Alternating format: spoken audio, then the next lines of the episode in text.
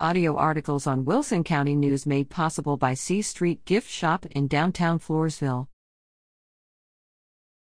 La Vernia police investigate rash of car burglaries.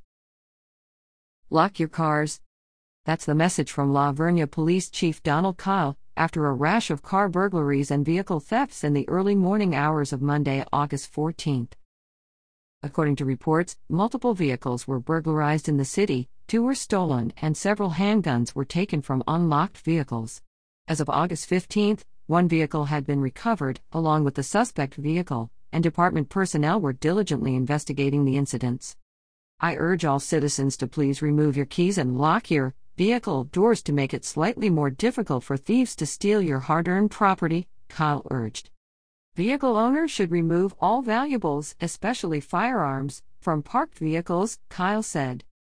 Anyone with information that could help lead to the identification of the suspects or surveillance video that may have captured the acts is asked to contact La Vernia Police Detective Travis Beck at 830 779 4541 or 830 581 8132 or Beckelf at laverniatx.gov.